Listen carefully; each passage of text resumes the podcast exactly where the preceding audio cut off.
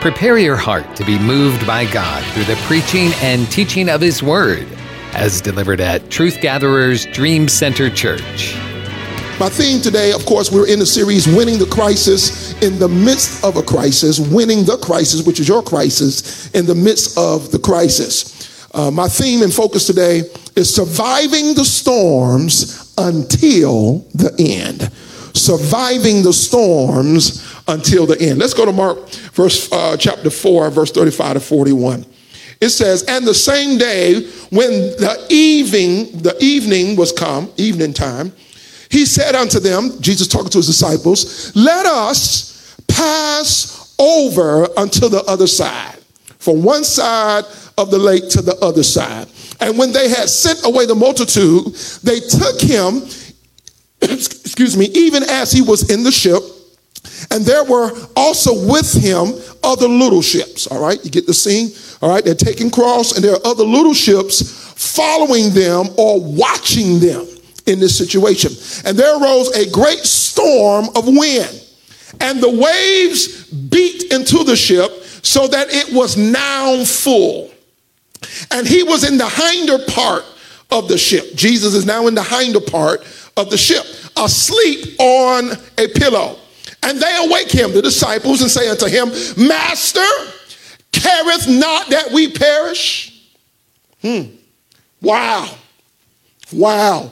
Jesus puts them in a storm, puts them in the boat, and tells them, you follow me to the uh, to the other side. They can begin on their journey. As they're on their journey, as I set this scripture, as they're on their journey, you notice that the storm comes, but Jesus goes to sleep. While Jesus goes to sleep, a storm of wind came. It beat into the ship, the waves, the water, that now the ship is full. Another verse of scripture that captured the same story says that the disciples said, we are in jeopardy.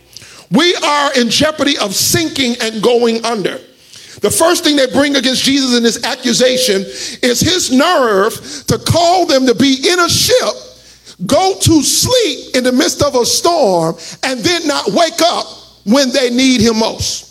And so their first accusation against Jesus is, Master, careth not that we perish. It would have seemed that Jesus' leadership in this moment is careless. It would seem, I'm getting deep today, I'm going to talk about covid nineteen, I'm going to talk about pandemic, I'm going to talk about end times. It would seem that Jesus' leadership is haphazard in this situation because he has disciples in a boat, and let's just say we know Jesus knows everything. So Jesus knowing everything, it can even seem like torment that somebody who knows everything would prevent everything. He knows it to lead you in it, but even though he's leading you in it, he's still not preventing everything that occurs in our lives. Jesus gets on the boat, goes to sleep. He knows all that's going to happen, but yet he goes to sleep. And while they, while he's asleep, they are panicking because of the storm. The, we, the waves have beaten into the ship, and Jesus is at the hinder part of the ship. And I, and, I, and I believe the scripture just had the nerve to give the details. Now, if anything make you mad, first of all, about him being asleep in a storm, it's the nerve for him to be asleep on a pillow. He's also on a pillow, comfortably resting in a storm. They wake him and they say, you don't, you don't care that we perish. All right. So imagine the urgency. Imagine the heart racing. Imagine um, the fear. Imagine the anxiety in the midst of a storm. Imagine what they're feeling in the midst of this trial. Imagine also, I already painted the picture, that they got other people watching them while they go through the lead ship. They're in the lead ship with Jesus, and other little ships are watching them panic in the storm. And in verse thirty-nine, look at Jesus' response. He arose and rebuked the wind and said unto the sea, peace, be still, and the wind ceased. And there was a great calm. So he got he gets up, all right, he called, they call on his name, he gets up and rebukes the storm. We got that.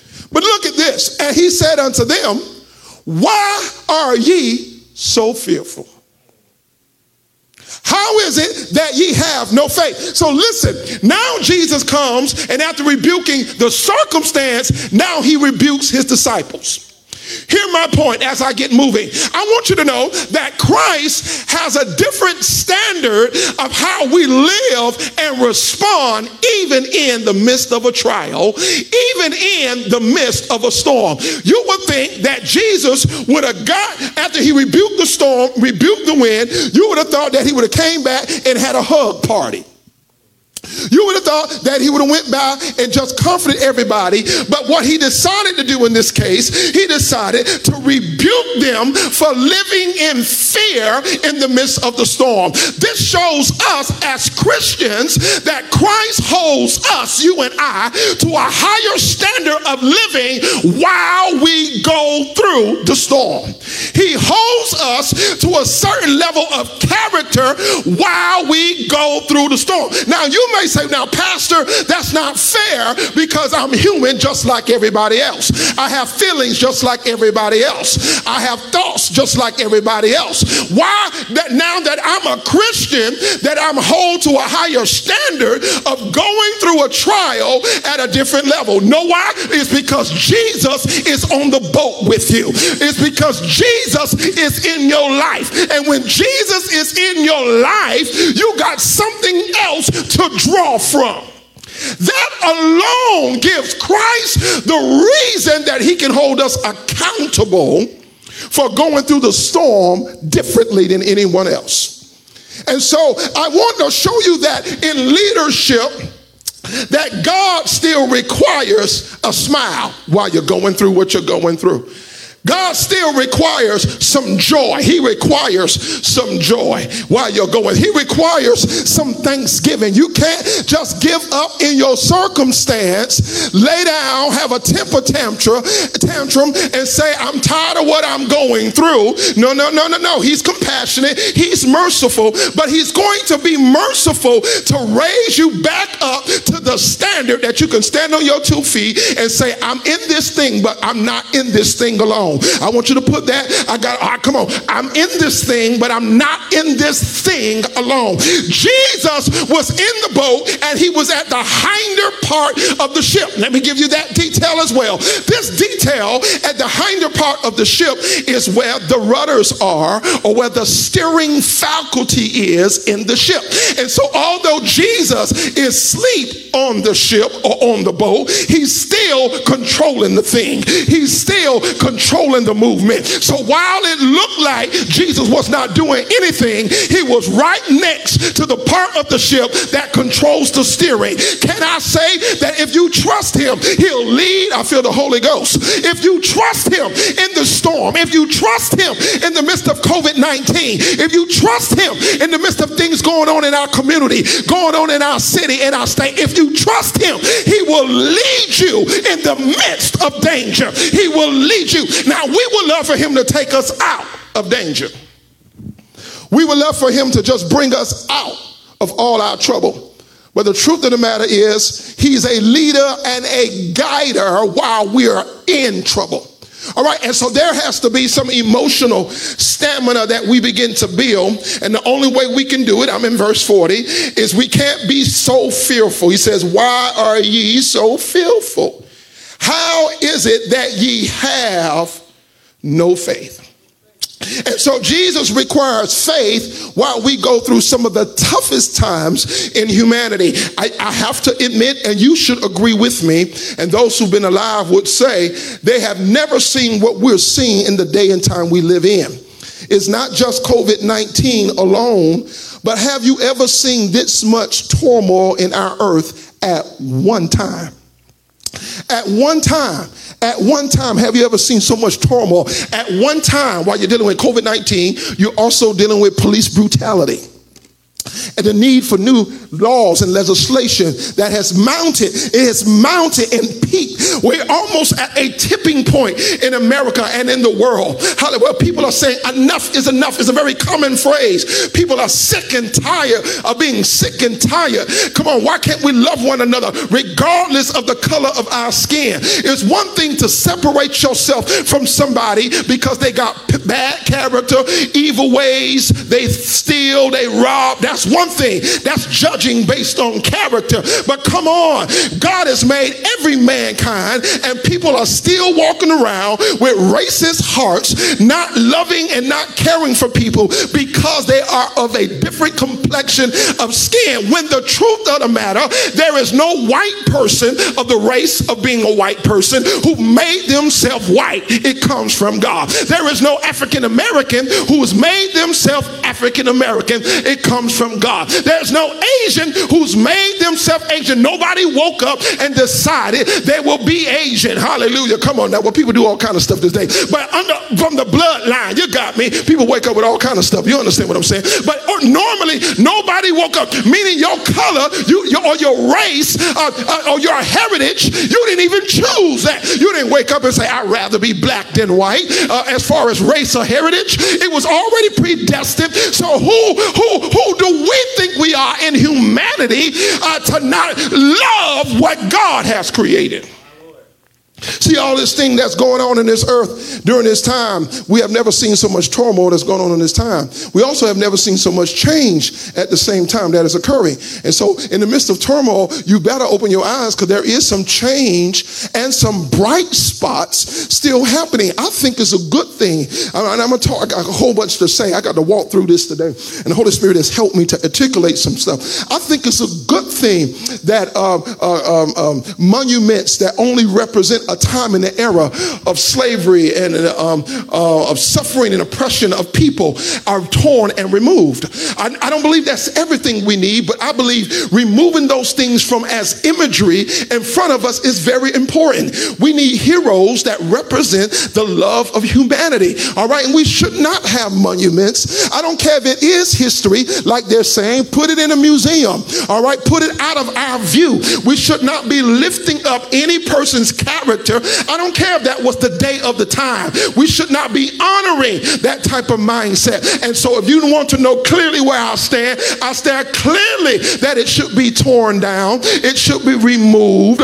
And we should uh, foster an environment of loving all mankind. Come on. And I don't care if it was that day and time. We should still not have it before us every day. So clearly, I want you to know without a shadow of a doubt, I am for all those monuments being removed and put into a place, amen, where it's just history and it's not living before us. All right. So let's don't get caught up in the rhetoric of human, uh, the rhetoric of people who don't want to change, of people who don't want to see deliverance, for people who don't want to see things move forward. I am all for it in the name of the Lord Jesus. And all of these things are going on because I want you to understand that we are in the end times. This is one of the things I got to keep sharing with our church, that we're going to have to learn the balance of how to be strong, how to celebrate, how to create success, how to live with joy, peace, how to be sober in the midst of everything that's going on. It's the end times. It's the time of tribulation. How do I know it? Because deception is at an all high. Dissension, that's wars. Devastation, I got ten D's. Deception, dissension, that's wars. Devastation, that's famines. Disease, that's pestilence. Disasters, that's earthquakes. Death, uh, even the, uh, the killing and shootings. And some people would love, and I said this before, but I got more of your attention today. I said this before. Some of you will only like to be one-sided and talk only about the death of a white cop on a black person. But every day the devil rides hard in African American communities where blacks are killing blacks. And quit the foolishness. I know it well. It's the trick of the enemy to make us think we can't fight two things at one time. They are different situations. I understand it that people do crimes in the area of proximity. Okay, I got that. But the question is, is it okay? The question is, are we going to stand up against it? The question is, are we going to speak out against it? Or are we going to be quiet and hush our tails, tuck, duck our tails, and not even try to bring righteousness with within the African American community, so we don't have brothers killing brothers, sisters killing sisters, and we can protest for one thing, but we can't protest for another. There is something wrong with that, and as believers, we got to get our minds right. It's one thing for the world to be lopsided, but us, the people who are believers, got to get ourselves right, and we got to decide whose side we're going to be on. I'm talking to you, believers. We got to decide whose side we're going to be on. Are we going to be on God's side or the world's side? The world has a way of thinking, and God has a way of thinking, and we got to decide in this type of a climate if we're going to be on God's side or not, because some of us are starting to talk just like the world. We can't tell that you know salt of the earth. We can't tell that you're here to preserve. We can't tell. You don't even know the difference of how to stand up for something because you got so overwhelmed by the pain of life that you're still not following the word of God. And even in the midst of injustice, we got to follow the word of God. A few weeks ago, I taught very clearly on protesting on a Wednesday night, that protesting is of God. I already mentioned that I have been a part of protests. I have been mentioned I already been a part of marches, and I will do the same. Amen. But I, I believe that we should take a stand, even that God has taken a stand. Justice and mercy belongs to God. All right, I was at verse uh, number six. All right, on the ten signs of tribulation. I'm going to start over. Deception, dissension, devastation, disease, disaster, death. Number seven, disloyalty. That's betraying one another. Delusion, that's false prophets, whole lot of that. Defection, that's turning away from God and each other. And the last one that's a part of the end time is declaration. Now, this is a good thing because it's the declaration of the gospel. And so what I'm saying here, listen, is we can't go missing in the midst of this storm. Jesus requires, I hope y'all ready today. I, I told y'all, y'all got to be ready. Because it's no sense of keep saying you're a believer and you can't handle a few scriptures on a Sunday. That's the other thing I got to hope run out. Those of you who've been saved a while and you can only handle a twenty-minute sermon. I'm coming after your low appetite for the word of God. If you're going to sustain and sustain a right mind in this season and survives the storms to the end, you're going to have to build your appetite for worship and the word. You're gonna, if you're gonna make it, I'm talking about surviving. You see, many times we only we try to skip surviving and go to thriving. The foundation of thriving is first surviving.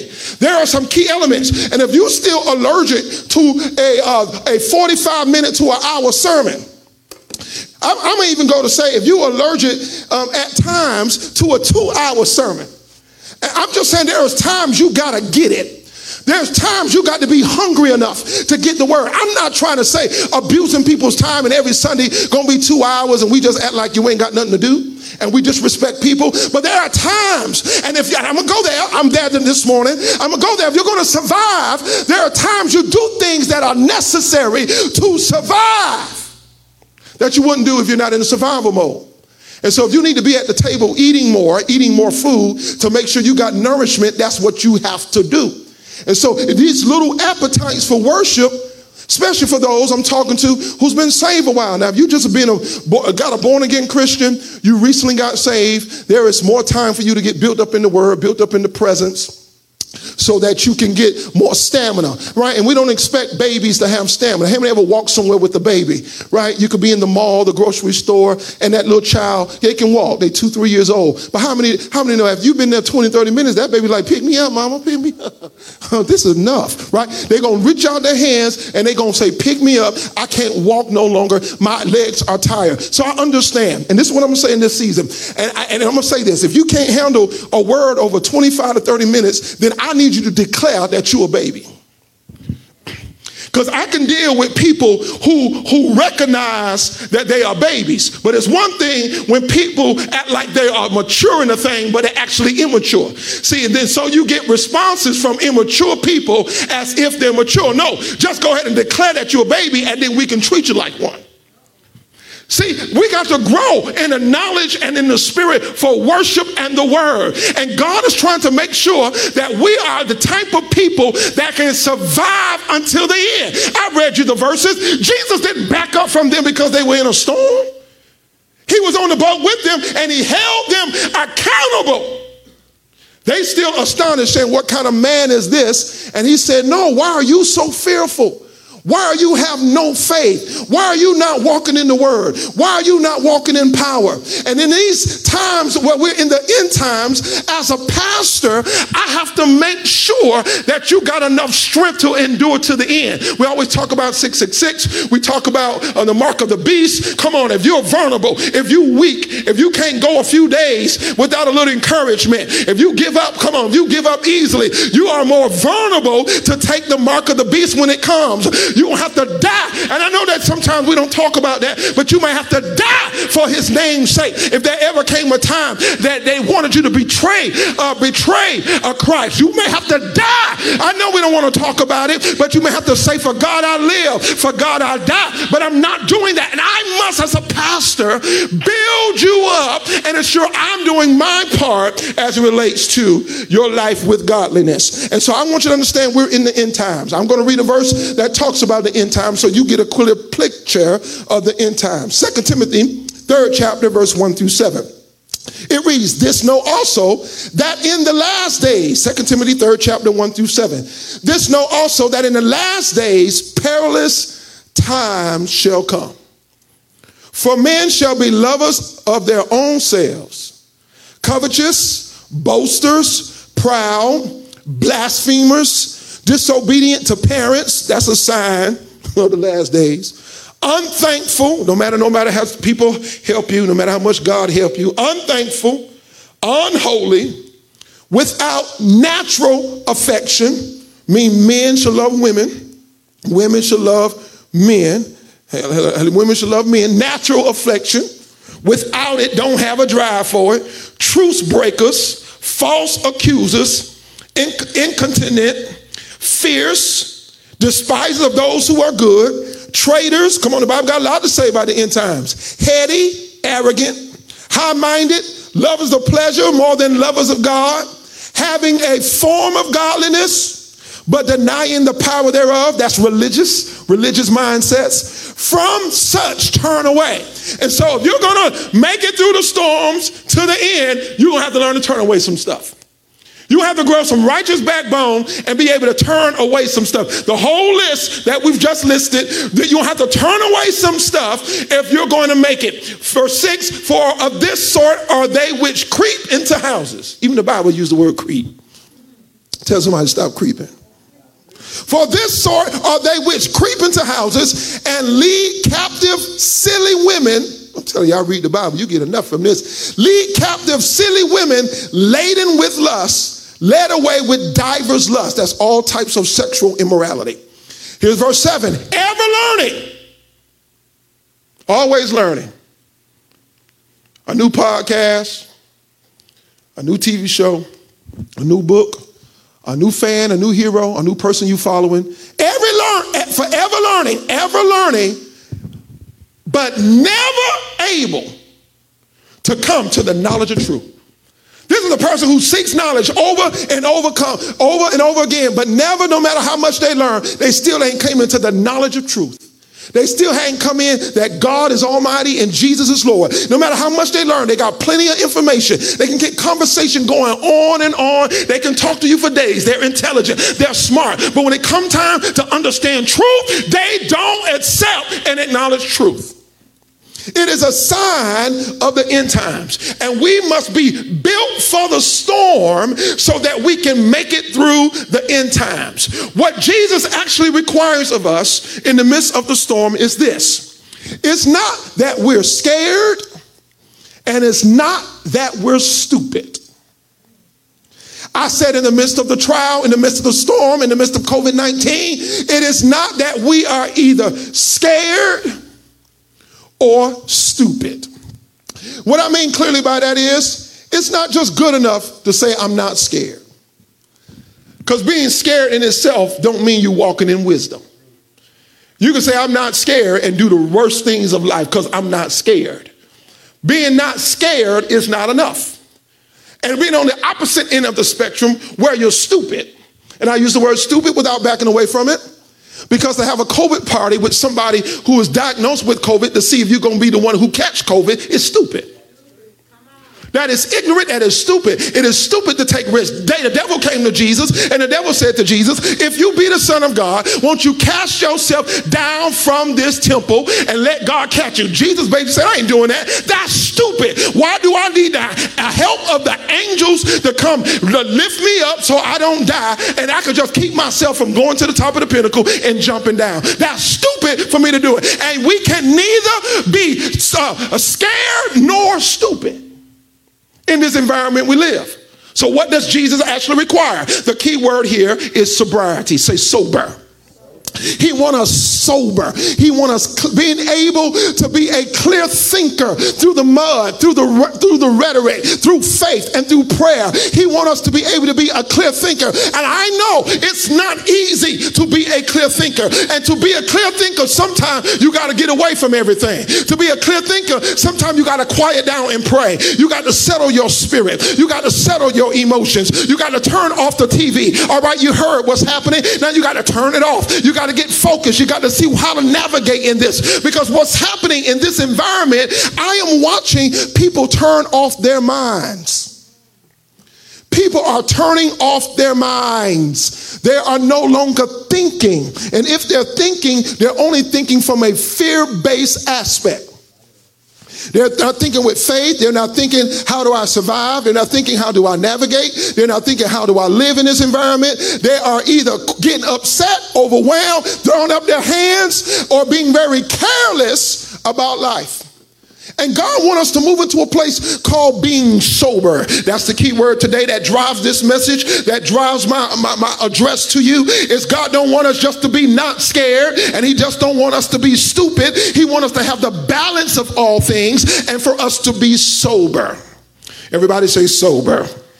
All right, everybody say sober. Let's go to First Peter one through thirteen. I got to get this sobriety in our spirit so we know what sober looks like. First Peter one and thirteen, it says, wherefore gird up the loins of your mind. Gird up the loins of your mind means get ready to do something. It means get ready to do something. Gird up the loins of your mind. Protect your mind. Get ready. To gird up means to get ready. Be prepared. Be sober and hope to the end for the grace that is to be brought unto you at the revelation of Jesus Christ. All right. And so we have to be people who are sober, to go gird up our loins. In the time of a storm, we got to learn to think. Everybody say, I can think. I want to say this. Say, I can think under pressure. I can think in the midst of the storm. I can have clarity of focus in the midst of chaos. I can have peace in the midst of chaos. Tell somebody, I can do it. I can have it. I want you to begin to clear your mind so so you so the enemy don't start ministering to you. The enemy ministers to to you to as ministers as well. He comes to steal, kill, destroy, and he will minister to you that you can't think under pressure, that you can't plan under pressure, that you can't come up with the right strategy under pressure. I'm really pushed because in the next few weeks, parents have already been thinking about what are we going to do with our kids? How do we navigate this whole climate? It's not the easiest decision. And it's a tough decision. I know uh, you can be on one side and not on the other, but it's, it's, it's not always a solve all to shut everything down, because you can't shut everything down forever.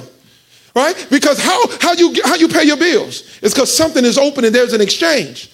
There's an economy that needs to run. This is not an easy type decision. Don't think that everybody is just out to hunt you down and to take care and to take, take away your life. These are complex decisions in this life on whether to keep what open and keep what closed and how to balance things off. You can't just close everything. No, there's no way. Yeah, you can quarantine for a, a period of time, but quarantine can't even last forever.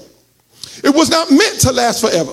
And if you quarantine for a season and then you go back into it, and there's a balance that what must happen. And even in the season that we're in, I'm telling you all, we got to prepare for a mixture of quarantine, opening, quarantine, opening, until everything phases out. We're going to need flexibility. We're going to need agility. We're going to need to pay attention. We're going to need to understand when things are raising up and when things are going down. You got to recognize both, when things are going up and when things are going down. We're in that season where you got to pay attention. You got to be sober. You got to pay attention, and you got to be sober, and you got to make decisions on what's best for you and your household. And you got to make decisions on what's best for you and your family. All right. And there's times in life, listen to this. There's times in life You have to make hard decisions on what's best for you and your family.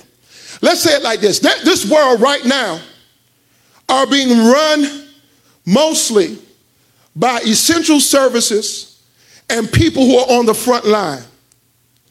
Nurses, doctors, and people who take care of some of the necessities of life to keep things running. Now, I know some of us are not in that profession, and so what we think is, that ain't me. But somebody is stepping up so we can still keep going. What would happen if the doctor decided not to be a doctor? What would happen if the nurse not be a nurse? I'm trying to give you a balance of sobriety and soberness so that you will see that even in the midst of a storm, somebody has to go to work. What kind of situation we're in, I don't know if you really understand the complexity of where we are as a nation. But today, a working husband, a working man, a working family gets a welfare check from the government is a day that we're really in t- t- tough times. Oh, you call it a stimulus. Oh, that's why you didn't recognize what I said. You call it a stimulus check. It's a welfare check. It's a check or a funding to ensure that you potentially have the necessary things in a tough situation. And anytime a working person like you and I get a stimulus check from the government, we're in tough times. Oh, we're in tough times. No, we're in tough times. You may not have thought about it like that. You probably got your money and put it away and said, thank you, Jesus. But it was a sign that we're in trouble. It was a sign for you to go to work every day, for you to uh, have your investments. Some of you got your, your stocks and mutual funds, and for you to still get a stimulus check. It's a sign that we're in trouble. We're a sign that we're in a tough time. It's a sign, all right? And even in these tough times, I want you to have perspective, and God wants you to have balance, and God wants you to be sober. The whole world can't shut down right now. Yes, there's some places need to shut down. There's certain things we can do without. There's certain things we have to suffer. There's certain things, even as we're doing currently at our church, the things we're currently doing right now to keep and navigate the season until it's the proper time of reopening. There are things you just have to do to stay safe. And everybody needs to be sober enough in this environment to stay safe. Let me give you another point about sobriety. When Jesus is on the thing, on the mountain, on, a, on, on in the temptation with Jesus and, and, and temptation with the Satan, and Satan wants to tempt him, it says these words, if thou be the Son of God. In this season, to be sober, you have to know your value. You must also know priorities. See, you'll get confused on what to do next, how to do what you need to do if you lose sight of priorities. One of the principles that I've laid at the foundation for this church that I want to repeat in my sermon today is that all of you are valuable. You're valuable for today and you're valuable for tomorrow. One of the things that we've been shared with the praise and worship team and those who are part of the essential service, and it goes for me and myself, is hey, this is not the environment to push it. Meaning, normally, if you're not feeling well, you go to work anyway. If you're not feeling well, you just try to go anyway. This is the environment to be sober. It says, let me back up today. If you can take off work because you're not feeling good and you got the leave and the balance to do it and the relationship with your superiors to do it, you should take off. There are times at work during all the pressures of what's happening around us, you should take off for a wellness day and keep your mind ready and keep yourself balanced. See, these, those, these are the things you have to institute to survive storms. Last two weeks ago, we took off a rest day. A rest day. Nothing was wrong. Nothing happened that was uh, uh, of a setback. But God had told me, you have to plan some rest days. Uh, people are being pressured and stressed, and things are happening around them. And so just plan a, a rest day. I got it hard in mind for some more rest days, that we just need rest days. We need days where we can relax. We need days where we can laugh. We need days where we need to have humor. If you're going to make it and keep your sanity, you're going to have to find some rest days. And so we had a rest day here, all right? And I, and I want everybody to know, and I'm saying even to our praise and worship team who's here, and I'm saying it real loud so everybody can hear me, and nobody needs to fuss in this environment, especially in this church, about your value. We value you for today, and we value you for tomorrow, all right? And so we're not losing value over our leaders and our people. We understand we're in a safety situation. Jesus was in the temptation of the wilderness, and the devil tried to tempt him with his value, all right? I don't need Minister Amber, if this was the case, that she needs to take off because she needs to, worrying about if she can. She needs to understand she's valued. Come on. She needs to, and I need her to have the confidence if she knew, need to, to say, Pastor, I'm not coming today. I need to take off. Just give us ample time. Mm-hmm, ample time. She would. She does. So we can plan and coordinate. Come on. You can't just be responsible in the area and then telling people the last minute when you could have planned in advance, right? That's what I'm talking about. You can't do that, especially when you're valuable, all right? You can't do that. But I wanted you to, to really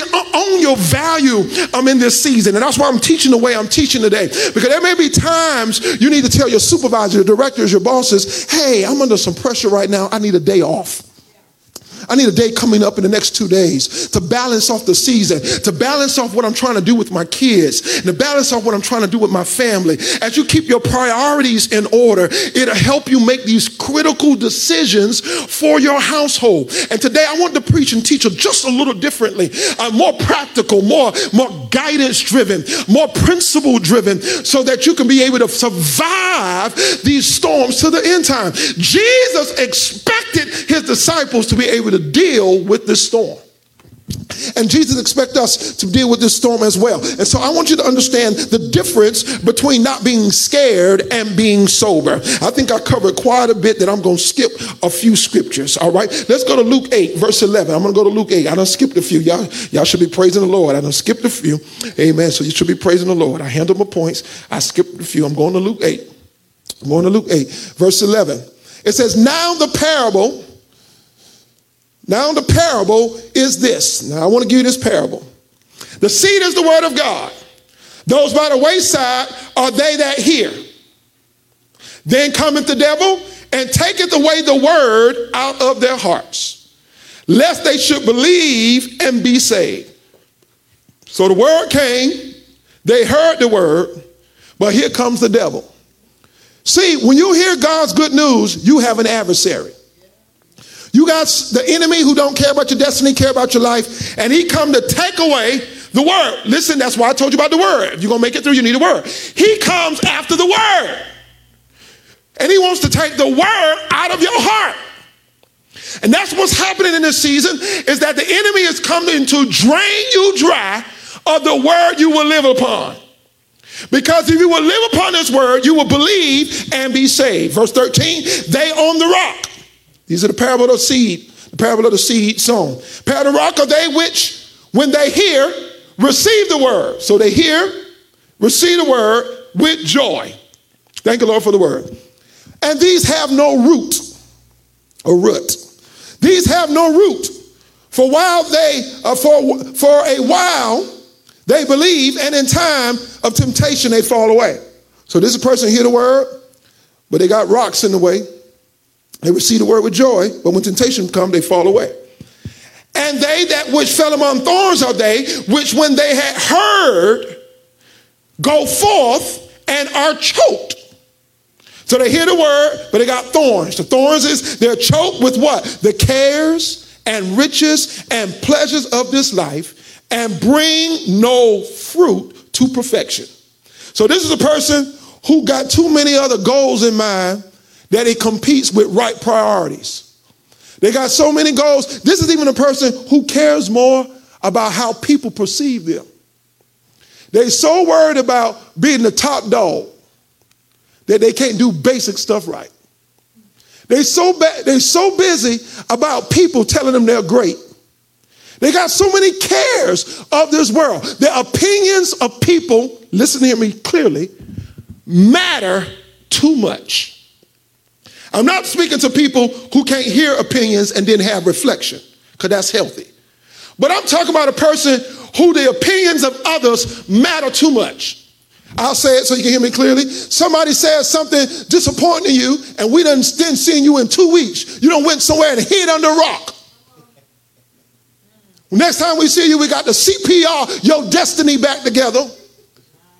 Give you heart compressions and remind you who God told you to be, because you care too much about what everybody got to say. Let me tell you something about destiny. If it was about my destiny, somebody I love told me what I couldn't do. They told me that I wouldn't preach. They told me that I couldn't pastor. They told me, well, I heard it. I'm, not telling no fairy tale. This ain't no hypothetical, something I'm telling you. Somebody that I knew, that I loved, that I trusted, told me what I couldn't do. And if I would have paid attention to everything they had to say and not what the God was telling me and what the word was telling me, I'd have been somewhere today wandering in the wilderness, wondering where my destiny is. And you better learn to hear God for yourself in this climate. Yeah, I thank God I'm your pastor. I plan to teach and preach, but you better be learning how to hear God for yourself. I'm not going to be there every morning. I'm not going to be there every night. You ain't going to be able to call me every day. You're not going to be able to do it. You better know the Lord for yourself.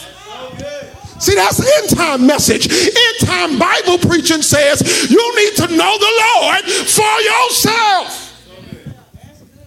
See, that's the end time message that makes you responsible for your salvation. You're not going to get to the pearly gates and start bringing up names of all the people who told you different. Well, you know, my cousin, you know, he been by my side. You know, that's how people go to jail all of that, every day. That's how people go. No, no, let me talk this. That's how people go to jail every day, because they got loyalty. They don't know when to break foolish loyalty. You know, that's my cousin and all that. We've been there. Well, come on, man, let's go rob this store.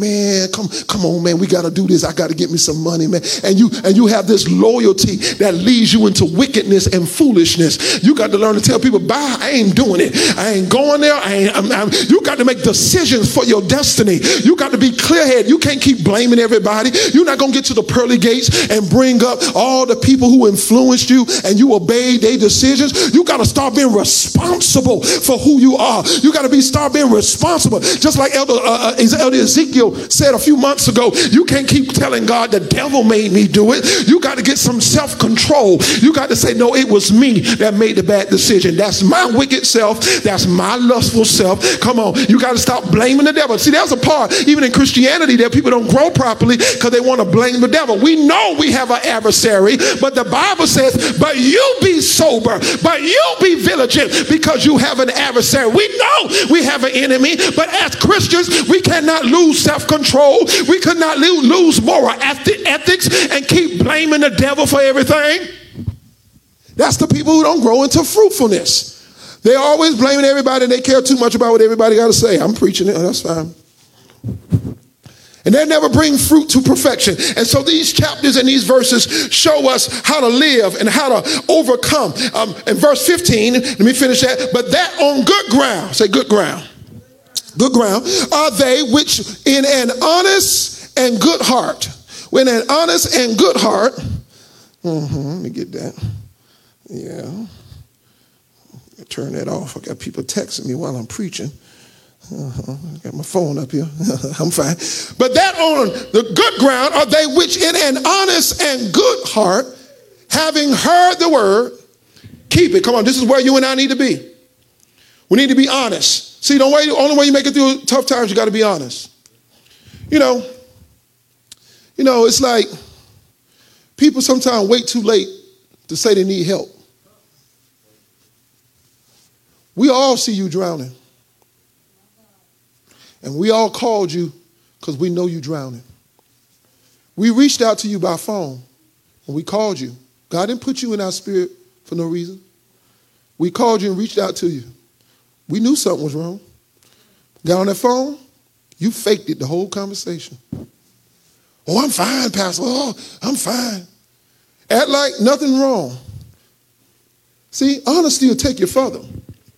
Sometimes you cost your helpers more because you don't be honest when you need to be. It's like the person who needs help and got somebody to help them, but they don't say they need help when they need help. It's like the person who needs to borrow money, and I'm not advocating this so you can borrow some money, but, but you can bear witness to the story. I'm, I'm putting a disclaimer. I'm not putting out there to teach you how to borrow money. And call me or call anybody else. But there's times you need help. That's my point. I'm going to stay on the point. Sometimes you need help. And you knew you needed help because things happen in your finances. You knew you needed help. But you waited till the last minute, till you were three months behind on your light bill. And then by the time you called for the bailout plan, now they got to help pay the administrative fees, the late fees. You became costly because when you needed help, you spoke up too soon. Some of you are not honest in life. Some of you bring more pressure on yourself because when you do have people around you, let me talk about this. I'm about to bring you home in a little bit. I feel it. Some of you are not honest enough even about people who love you. Let me tell you how frustrating it is to be in a loving environment with people who don't communicate their needs. You know how frustrating it is when somebody got to figure out where you are all the time, where you are in mind, where you are in heart, where you are in soul. They live with you, they love you, and you never speak up. But then when you finally speak up, your words are like this. You ought to know the devil is a lie. You ought to speak up. You ought to know. You know how I am. No, you're going to grow up. You're going to learn how to speak up to people who love you. You're going to learn how to communicate. Nobody got time to be fasting three days, using the spirit of discernment to figure out where you are. You're going to speak up. No, you're going to mature and you're going to speak up. You become costly to those who rightly love you. Just speak up. Just speak up. Well, I didn't want to be rejected. All the people can say is yes or no. If they say yes, you got it. If they say no, you don't. That's it. That's all it is. It's either a yes or a no. Ask for it. Move on with your life. And some of us become so costly in life to other people who love us because we're not honest. If you're going to make it and survive and you're going to be like the seed that brings forth fruit with patience, you're going to have to be honest. You know, a few weeks ago, one of the patterns that I spoke about, and I spoke about when I used Minister Amber as an example, a few weeks ago, Pastor Robin and I were scheduled to go out of town for a quick trip to do a little something. And I wasn't feeling well. She wasn't feeling well. And so we told the people we were not coming. Because in this environment, again, there's no sense of chancing it. We, we didn't know what was dealing with. I felt like I had a sinus headache infection going on. But it wasn't no sense of just trying to go. And no, no, no, no. Neither did I come to church that Sunday. I watched it online, enjoyed the presence of the Lord, and I stayed home. Not that, and, and I stayed home because I knew my value. I also knew my value. This is what I'm, I'm making a point here. For those who know you ain't feeling good and keep going into environments, I'm saying this because there's a soberness and a responsibility that you got to have to your brother and your sister. And if you know you're not feeling well, stay away and quarantine. Stay away and get yourself well. Don't keep going, I'm fine, I'm fine. No, no, stop pushing it. Stop chancing it. Stop doing that in this environment. Take care of yourself. Stay, and I stayed home. Took my medicine, got my sleep, figured out what was going on in my body, got myself together, and here I am today, I'm fine. Church kept going on. Elder Ezekiel preached the socks off that day. One of them preached. Uh, Elder Sims, one of them preached their socks off that day. I was fine. I, I hollered, screamed, rolled over, listened to the message, took a nap. Thank you, Jesus. Came back on Wednesday feeling good. Nay, man, didn't infect my environment. Not that I had anything to pass on, but didn't infect, didn't even, didn't even bring suspicion to it. Because it's an environment where people want to feel safe. So don't be coming in these environments hacking and coughing, talking about I just got a cold. Stay home. This is how God told me to talk to you today.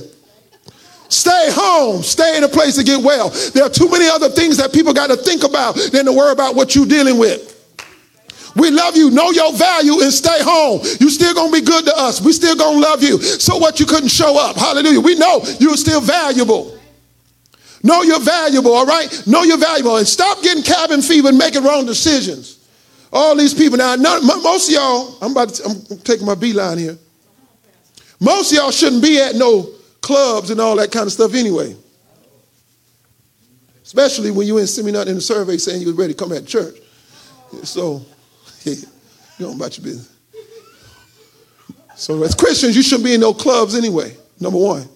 As Christians, you shouldn't be in no clubs anyway, number one. Because you know the enticements that normally happen in the, the environments. So, they, all right, y'all act like clubs changed or something like that. When I went, I remember what happened. Hey, well, pastor, that's you. Well, okay. Well, you show me that you Superman and you Superwoman, that you can just keep going in temptation and that thing not affect you.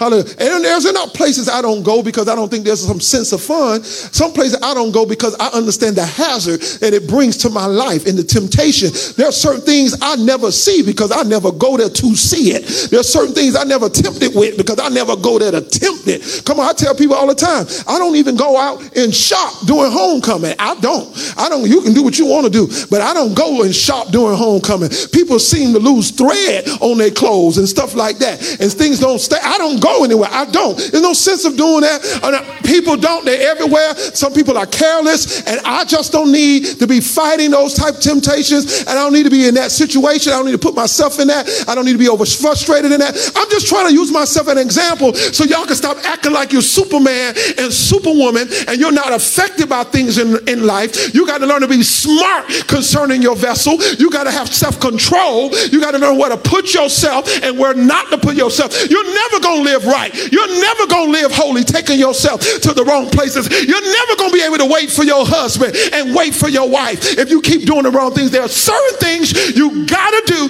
to discipline yourself and put yourself in the right posture and the right position. It's hard to keep passing a, passing a test if you put yourself in a test every time.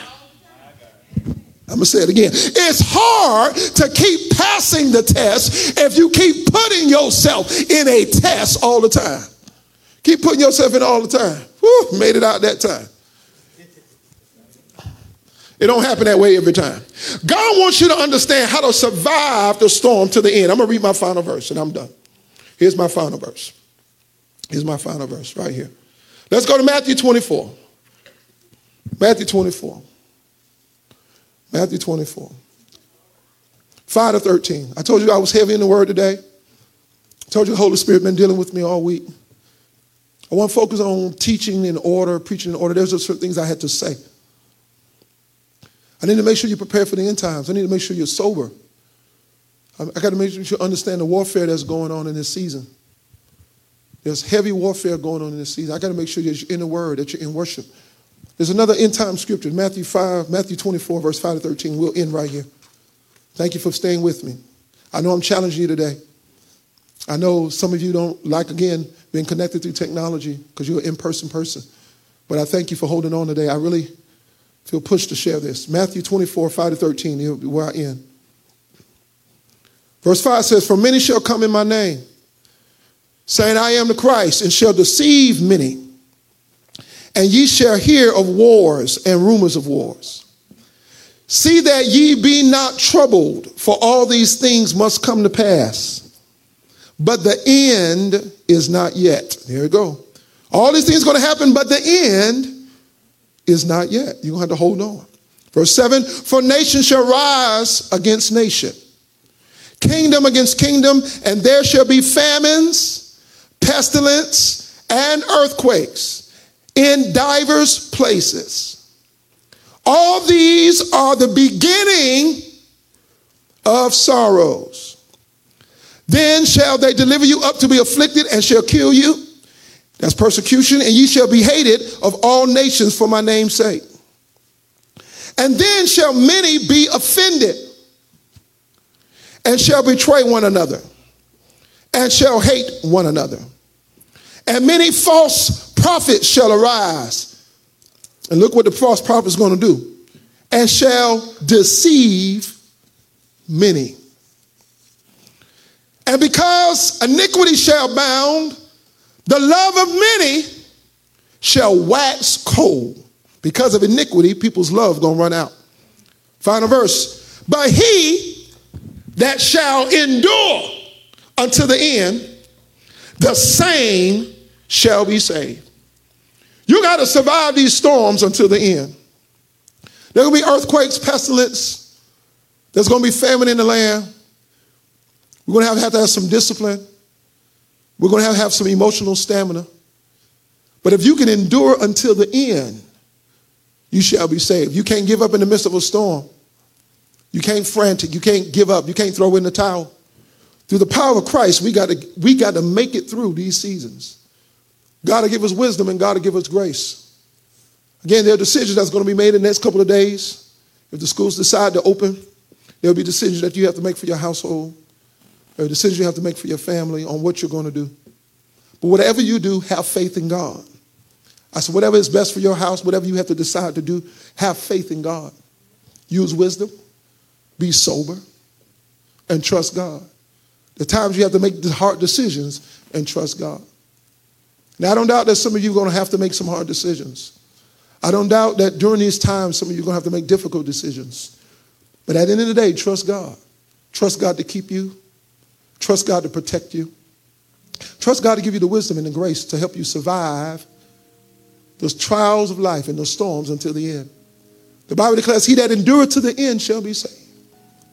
So first of all, I want to pray as we get ready for communion. I want to pray for those who haven't accepted the Lord Jesus. Yesterday we want to celebrate, last week we want to celebrate that Sister Jill gave her life to Christ. Will you praise God for Sister Jill? She was online, she gave her life to Jesus. And we was able to reach out to her and say, you gave your life to Christ. And we believe that's the wonderful thing to do, is to give your life to Jesus Christ. And through Christ we can do all things that when he strengthens us.